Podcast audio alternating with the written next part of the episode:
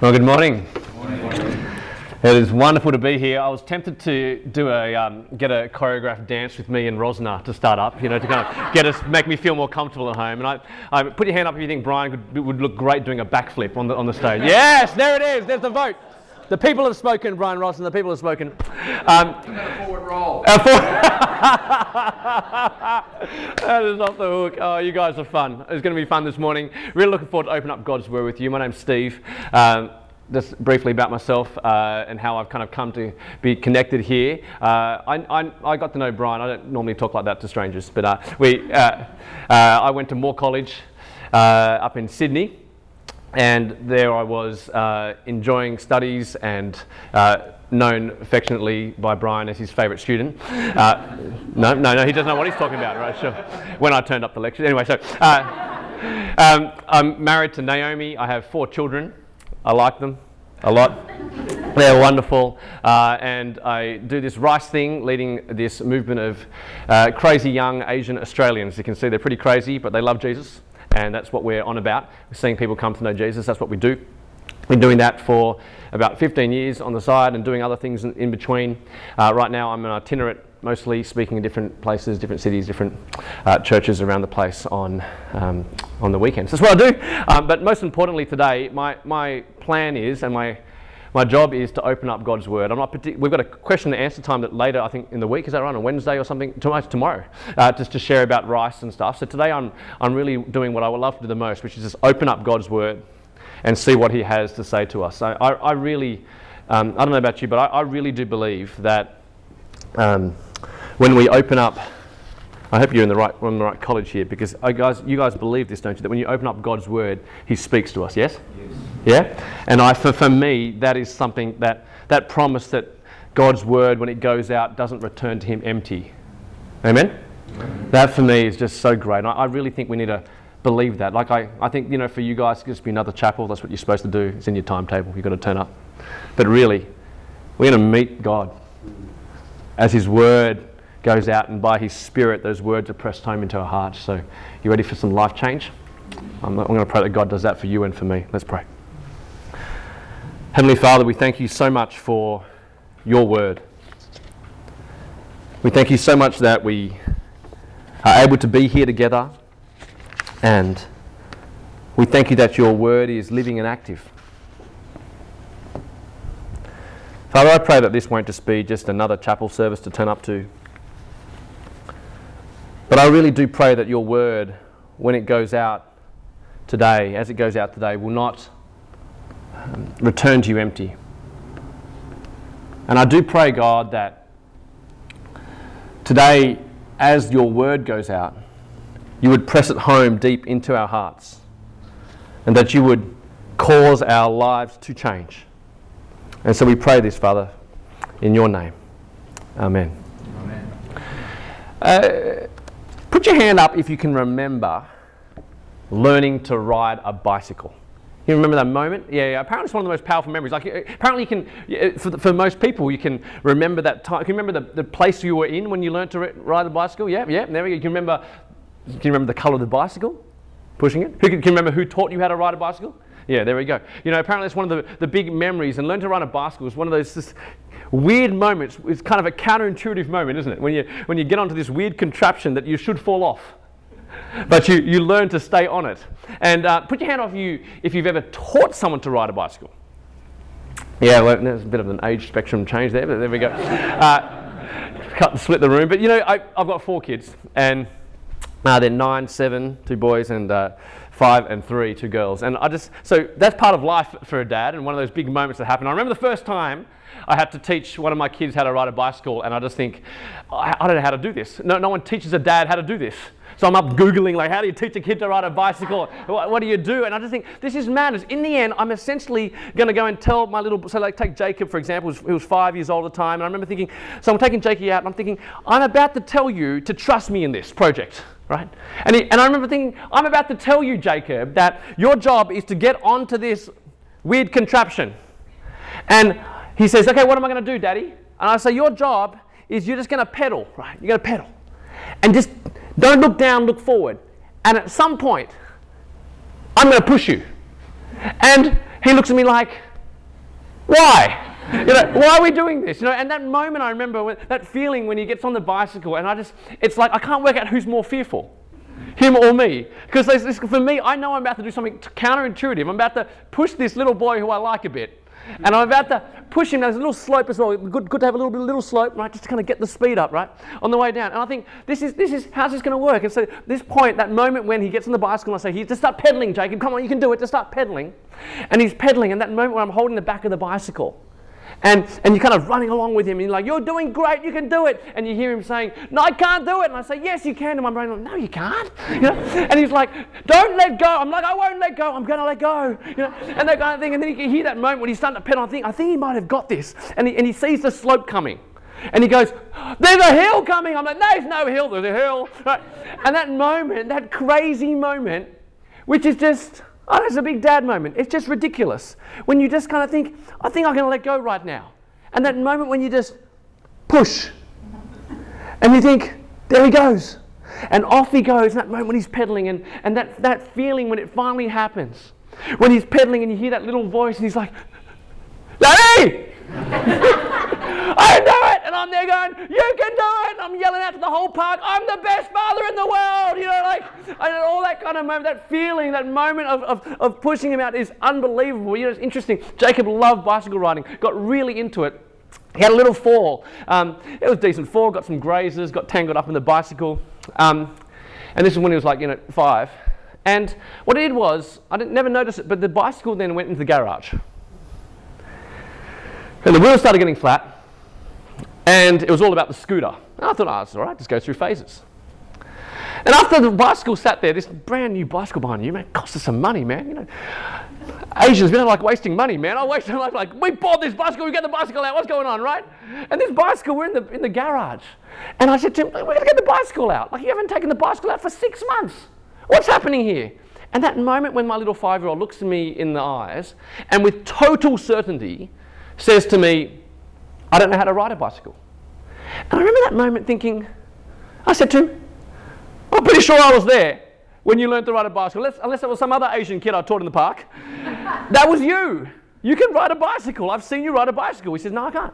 So what happened was he'd taken a fall. And because of the fall, he'd convinced himself that he can't ride a bicycle. He'd convinced himself that this is too hard and I just don't know how to do that. That's not what I do. And so what happened was the bicycle had gone in the garage, the tyres had started getting flat, and it's kind of started to collect dust. For us, so many of us, that is a picture of our Christian life of faith. It is a picture of what it looks like for many of us when it comes to stepping out towards what God would have us do. Stepping out to what, towards what it is that God wants. You see, we, we, we, there was a, probably a time in your life you can remember when you almost felt invincible. You always feel like, I'm just going to go for this. And then what happens is we hit some hurdles in life, yeah? We, we have some hiccups. Some stuff starts to happen. Things don't go so well sometimes. And the tyres of faith start getting parked in the garage and they start getting flat. You know, I'm, I, I figured this morning, you guys hear so many of these chapel sermons. And I'm thinking, look, I've got a sermon that I could just roll out. But my main plan today is I, I thought I'm going to have to be really honest and raw with you, if that's okay. I, I don't know you, so I can kind of run away anyway afterwards. But I, I thought I'm going to be raw with you and tell you what it was like for me at college. Is that okay? I'm just going to go ahead and try, and you can decide what you think of me after that. But I'll just be honest, and I'll be honest if you'll be honest with yourself and God. I reckon the time in my life that I was most on fire for God, if you want to call it like that, really following whatever He wants me to do in life, was straight after um, high school or maybe early university. Many of us who've had that journey can remember a time like that. And when I went off to college, uh, as I look back at those three years at Moore, now let me just put a quick disclaimer out first, really, really quickly. They were great years, right? I learned a lot, and my head was full of a lot of stuff, including 1 Corinthians and 2 Corinthians.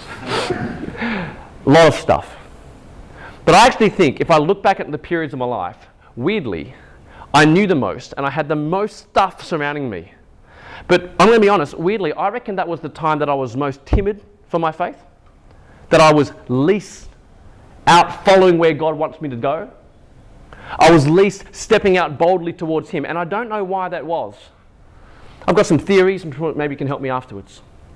But as, as I talk to more and more students and more and more pastors who've gone through college, I hear a similar story. And so I want to know what does it look like? What would it look like for this bunch of college students at Ridley to be stepping out forward, to have their ties of faith filled, not such that they, you know, they've kind of had a hard time or a tough essay or a tough time at college, such that they kind of move backwards and step further away from all that is that God wants them to be doing and wants them to be living on and, and, and stepping and, and living His ways. You know, in the passage today, in Exodus chapter 2, uh, we have an incredible scene here, and we're going to move through it pretty quickly today. But I want you to see that in terms of the time for God's people that should have been incredibly difficult. In fact, this next level difficult. When you land in Exodus chapter 2, verse 1, you know what the context is, right? So the context coming out of Exodus chapter uh, 1, of course, is like, say, verse 22, is that Pharaoh gave this order to all the people every Hebrew boy that is born you must throw into the Nile, but let every girl live. I mean, the whole concept of what we've just, we, have we've, we've stepped into, the story in, Genesis, uh, in Exodus chapter 2, we, we're stepping into, a, into genocide, aren't we? Right? There's no other word for it. It's just horrendous. Every single boy taken from their mum. Can you imagine the, the wails, the screams of agony, the horrendous grief that's happening as soldiers and Egyptian army bust into houses and they, and they pull away newborn babies out of their mother's arms and they take these babies and they throw them into the Nile. If there's ever a time that God's people should be um, fearful and stepping backwards in their faith in God, it's then. And um, in such troubled times, a couple dares to get married. You see, now a man of the tribe of Levi married a Levite woman, and she became pregnant. And you know that line that in the movies is just a fantastic line in real life too. When the baby comes out, you, you know, hear that joyous line, "It's a boy." Whole new ramifications. You imagine when the baby comes out, and you imagine they've been praying for a girl, most likely.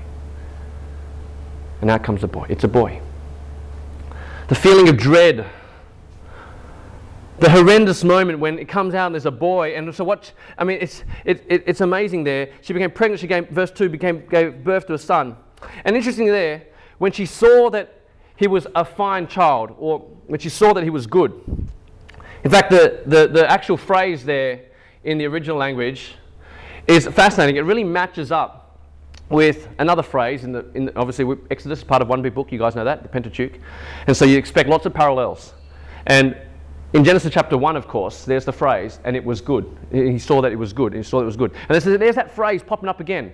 The whole picture of God starting something new. I mean, it's interesting that as you look at this passage, we've already gone, see, see the, the, passage, we've gone from genocide, and if you look at it our eyes, with our eyes, we look at it and we think, this is a disaster. We look at it with God eye, God's eyes, and God, through this woman, through that phrase there, is starting something new. He's starting something good.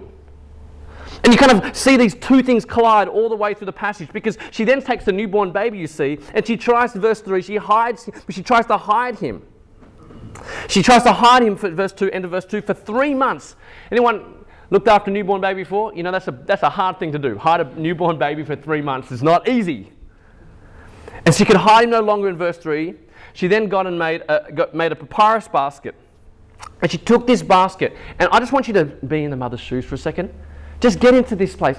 This, in terms of counterintuitive, there is nothing, this goes against every strain of her body every bit of her motherly instinct to take the basket down. Can you imagine that feeling as she takes her newborn baby and puts the baby in this basket, goes out into the reeds, and pushes that baby out, most likely out into the river. And as she pushes that baby out, that would go against every bit of her motherly instinct.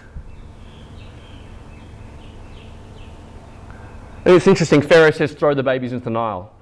You could look at it almost as a, I guess I could say, as a, almost as a creative act of disobedience. There she goes. She's taken the baby and thrown her baby into the Nile. And then she sends her, her daughter, whose name is anyone know? Miriam. And Miriam then follows the basket. She follows the basket, and this is just one of the most awesome, awesome moments because the basket goes down, and as the sister is following the basket, you can imagine her thinking, Who's going to find this basket? You know, like, I mean, this is the Nile River, right? Like, you know what's in the Nile River, don't you? crocodiles. Uh, it's, not a, it's not a little creek. But more than that, she's worried who's going to find this basket? Who is going to be the one who's going She's like, will it be found? Will it get through Egypt? Will it go out of there? What's going to happen? Oh no, someone's coming. And she thinks, is it, maybe it's a Hebrew. She looks again, it's an Egyptian. And horror of horrors, who's coming down? The daughter of the man who wants all the babies killed. This, you look at it again with our eyes and we think this is an absolute disaster right now. Everything should recoil in terms of faith and stepping backwards. And we look at this situation and who's coming down? Pharaoh's daughter is coming down. At this point, you have another one of those moments where you look at it with your eyes and think, absolute disaster. Recoil, play safe, play risk averse, stick backwards, don't do that. And what happens is you look at it with God's eyes. And actually, if you see the word, words there, Pharaoh's daughter there in verse 6, there's a few things there she actually does four things. She comes down, she sees the baby, she has she hears and sees the baby, she has compassion on the baby, and then she draws him out, right? Of the water. You see those verbs, those things that are happening on the way? All those words, as you know, if you look at it from God's perspective, you know, you know, you know, some of you already know what's going on there, right? Israel is seen as, as God's who? Son. And what happens is what? There's a little picture that's happening right there because right there you see God comes down towards his son Israel, yes? He hears their cry. Then he sees his son. He has compassion on his son Israel. And then what?